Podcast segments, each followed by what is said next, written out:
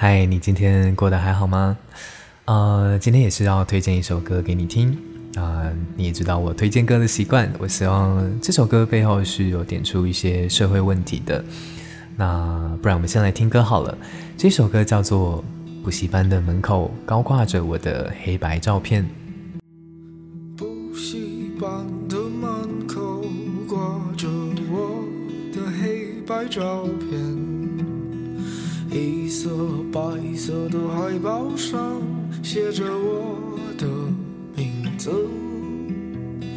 若干年后回到了这个地方，双手合十祭奠自己青春的梦想。这世界上还有多少人还清醒着？千篇一律的步伐，迈向同的地方。一模一样的穿着，埋没的人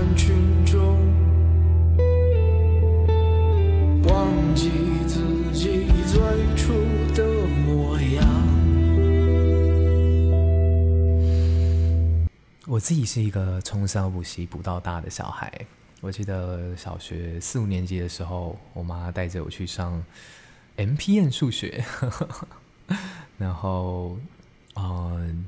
也差不多在小二、小三的时候吧，我就去类似地球村那种美语补习班开始补习英文。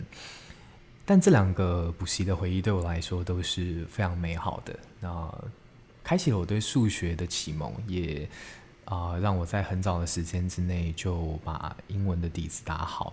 我觉得那样的补习环境其实是蛮好的。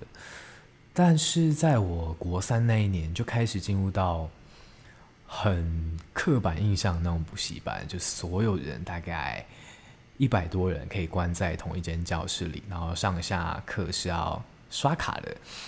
然后高中也是开始补习数学，也是刻板印象的那种补习班。除此之外呢，其实我在国高中的时候，其实都是私立学校。那私立学校里面。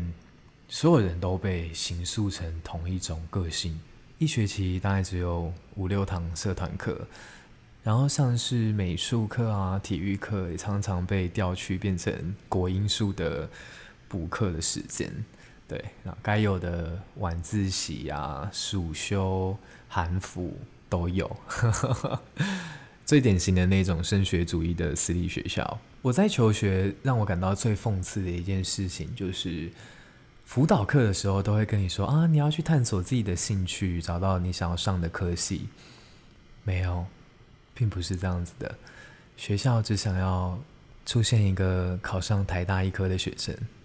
对，我觉得我在高中的时候，你可以说那个环境很单纯，大家为了同一个目标所奋斗着，但同时也扼杀了你对兴趣的探索。